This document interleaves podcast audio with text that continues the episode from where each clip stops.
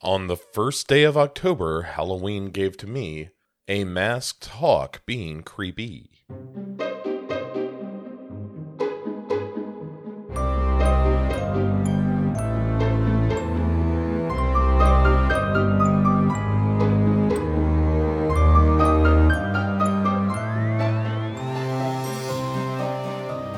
Hey everyone, welcome to another round of the 31 Days of Halloween. Uh, I am Bo, your host for the shenanigans.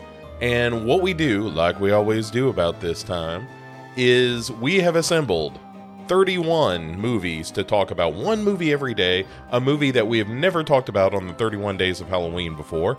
And uh, it is a mix of movies I have seen that are classics uh, or that I want to talk about, or this was a good reason to go back and revisit them, and some movies that are classics and I've just never seen them.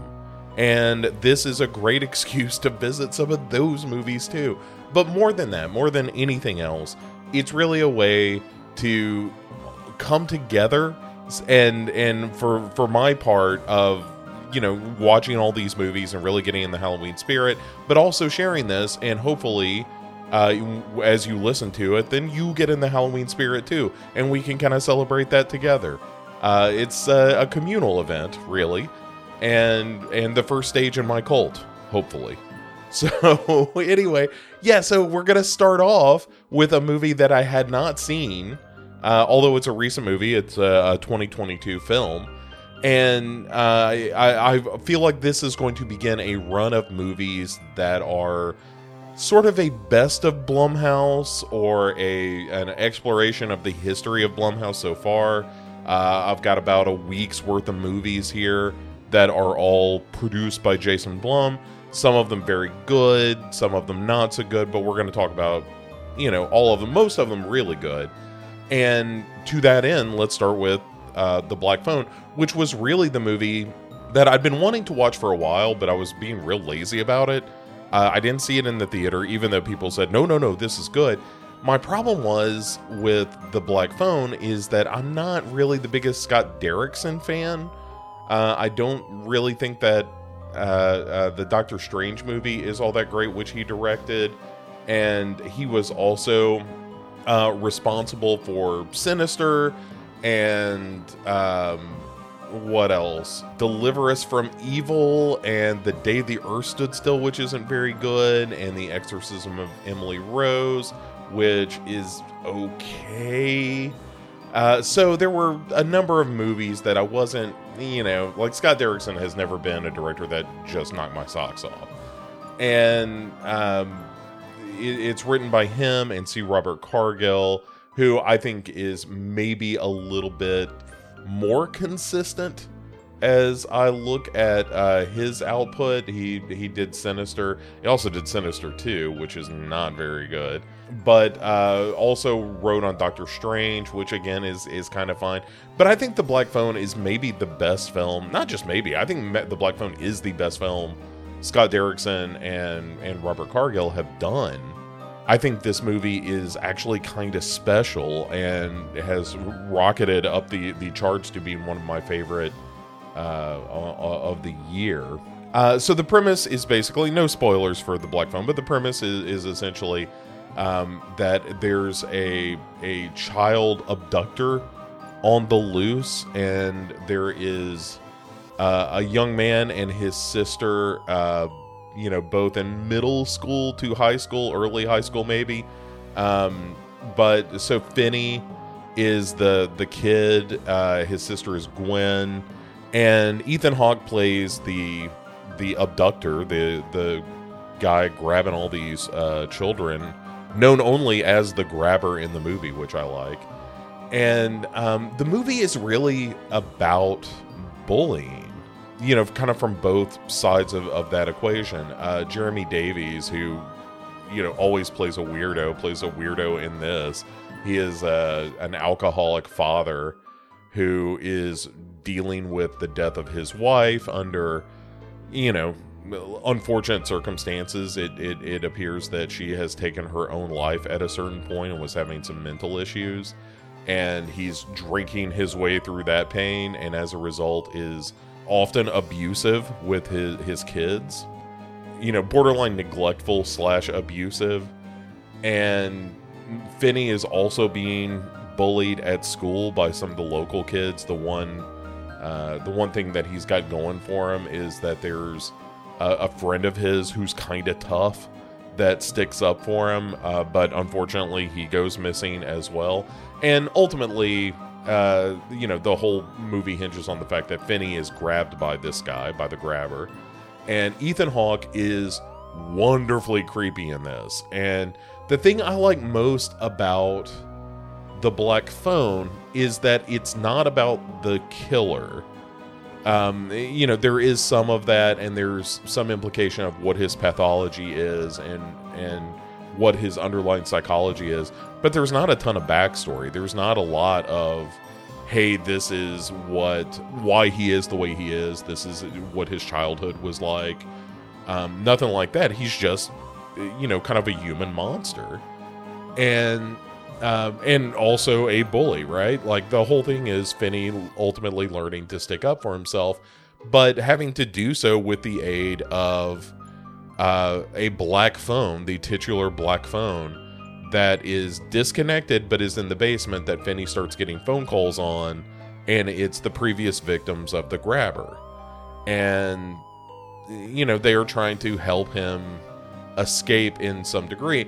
And the thing that I really like about that part of it is that it's it's pretty creepy. There aren't a lot of jump scares, unlike a movie like Sinister, which is mostly jump scares. The Black Phone is much more of a, a psychological film. It's more a film of dread, and even when you're dealing with the ghosts, there's more of a, a devil's backbone kind of vibe to it, uh, where these kids are just in the state when they they were in when they died. And we get some backstory on on the kids uh, which is is fairly interesting as well um, there's some really creepy stuff about where these kids are as they're calling like what being dead is like that is, is strange and adds a, a really eerie texture to the whole thing i haven't read the short story the black phone which was written by joe hill who is of course stephen king's son um, I, but I would like to, and I should. Uh, I may do that before long. One could argue I should have done it before recording this, but I didn't. So shut up. Uh, I, I just watched the movie. All right. Um, but I, I wonder how much of that stuff was in the story and just translated over into the film. But if it's an invention of the movie, it's a really creepy one. It's a really interesting one. Um, but the movie is really satisfying the way that it comes together. There's a little bit of a head fake at a certain point that may remind you of another movie. Um, but that said, the very conclusion of the film um, comes together. It's one of those things where, like, oh, all the things that I've seen so far in the movie are now going to come together in a, a way that informs the actions of the main character Finney, and it's it's really well done. It, it, it is very satisfying and it and also the very ending of the movie um, is equally satisfying because it ends in a way that isn't completely a happy ending. Uh, again, I don't want to get into deep spoilers, but there there is a little bit more about the relationship between this abusive father and his kids that leads you to believe that maybe this isn't totally wrapped up. Maybe this isn't you know the the happy Hollywood ending that a movie with less subtlety and with less confidence in the kind of story it's telling uh, might not deliver. And I, I, like a lot about the Black Phone. The, the more I think about it, and even talking to all of you right now about this movie, um, I like it even more. I think it's a it's a creepy movie. I think it's really well done. Uh, I really don't have a lot of complaints with it. I think it's it's kind of a top notch horror film, and and one of the best of the year. And you know, this is one of those examples where a Blumhouse film is, uh, you know, allows a freedom for a director like Scott Derrickson to do something that's a little different, a little more interesting, that isn't just capitalizing on a known property or or chasing kind of a goofy premise it, it's a very thoughtful kind of movie. And it's a very adult movie, even though it deals with, you know, a 13 year old protagonist. The themes of the film are very mature and. Uh, so I would not recommend you watch it with your kids. For one thing, I think it would disturb them. For another thing, um, I don't think they would really appreciate the fact that the the subtext of the movie is really what makes the movie great and not just good. Uh, but the idea of, of you know the, the this recurring violence and how you ultimately learn to stand up for yourself and um, how in some ways that the the violence of the past can inform um, your behavior in the future and and it's just really rich it's really good uh, the, it, it was surprising to me that I liked the Black Phone as much as I did, but I really had a wonderful time with it. Um, I, I, I, if I do have one complaint, it's that I think because you're dealing with child actors, I think the kid who plays Finney, um, a kid named Mason Thames, I think is how you would pronounce that, like the river. That's how it's spelled.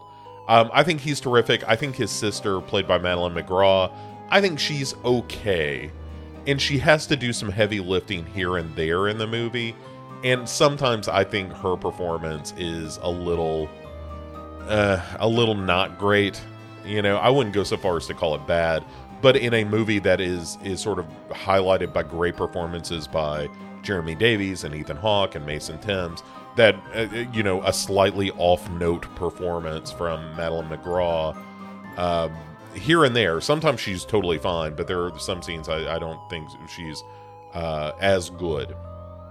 And that's unfortunate, uh, but it's also not, you know, it, it, doesn't hamstring the movie or anything. She is not uh, so in, inept in the role that it drags the movie down. And most of the time she's fine. There are just, like I say, a couple of scenes where I'm like, eh, I, I feel like maybe another take there would have been okay.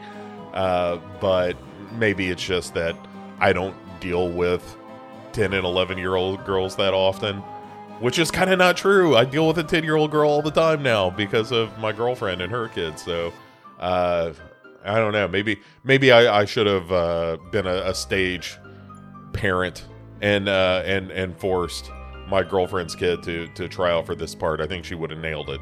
Anyway, that's neither here nor there. My uh, eventual attempts to ruin the lives of children is is irrelevant to this conversation. I think Black Phone is great. I think you should watch it. If you haven't seen it, it's a great start to the Halloween season. It's spooky, it's interesting. Uh, Ethan Hawke plays, you know, maybe not one of the all-time iconic killers in film history, but certainly one that I find very eerie and uh, for added benefit, there's a mask that he wears that has like different pieces to it that he swaps in and out and changes. And the mask was designed by Tom Savini, so that's pretty cool. Uh, so yeah, yeah, yeah, a lot of great stuff about the Black Phone. Um, so that's it. That's it for the the first one. The first movie is in the books. The the 31 days of October is officially underway now. Uh, I'll be back tomorrow uh, here on the Legion Podcast main feed or uh, the Dark Parade. It will be appearing on both of those feeds. So if you are not subscribed to the Legion Podcast main feed, please just do a search for Legion Podcast in the podcast podcast catcher of your choice, and you'll be able to get great episodes of Cinema Beef and Cinema Psyops and uh, uh, what am I leaving out? Friday Nightmares and Hello, This is the Doom Show and a, a, bunch of great shows, and I'm going to leave something out right now, and then I'm going to feel bad about it later when somebody says, "Hey, you didn't mention my show." So every show on Legion Podcast is equally good.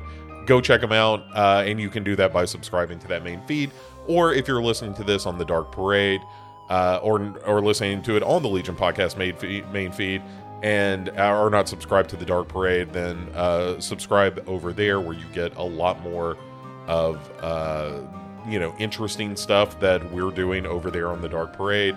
Uh, we have weekly episodes. It used to be multiple episodes within the same week, and I don't know that we're ever going to get back to that. It depends on uh, scheduling and whatnot. But uh, there are things like the Heart of Horror and What You Watching with me and Jamie Salmons, and deep dives on movies. By the time that uh, this drops, you should be hearing a special episode on muscle, uh, bloody muscle bodybuilder in hell you know, there's more to come, I promise you. uh, as well as reviews and found footage uh, bonus episodes called Found Footage Fool, all kinds of stuff. So if you're not subscribing to the Dark Parade, hop over and uh, and and I hope you'll enjoy it. As for the 31 days of Halloween, we are rolling on tomorrow. We are going to continue uh, this theme of a Blumhouse kind of of movie, and uh, I won't say any more than that because I like for every day to be a little bit of a surprise. Uh, so hey, thanks very much for listening. Happy Halloween, everybody! It is it is the first uh, step in our journey towards the, the the happy day. I've got, of course, a movie picked for uh, the 31st day of Halloween that I hope will will uh, put the the candles on the cake, the pumpkin cake uh, this year. Uh, so I'm very excited. I hope you could hear that. I love Halloween more than anything. I love doing these because I get to talk about some great horror movies, and and even the not so great horror movies are are made better by the fact that they're part of this celebration. So uh, it, it's it's October first. Get out there, have a great beginning to October, and uh, I'll see you back here tomorrow for day number two in our 31 days of Halloween. See you then.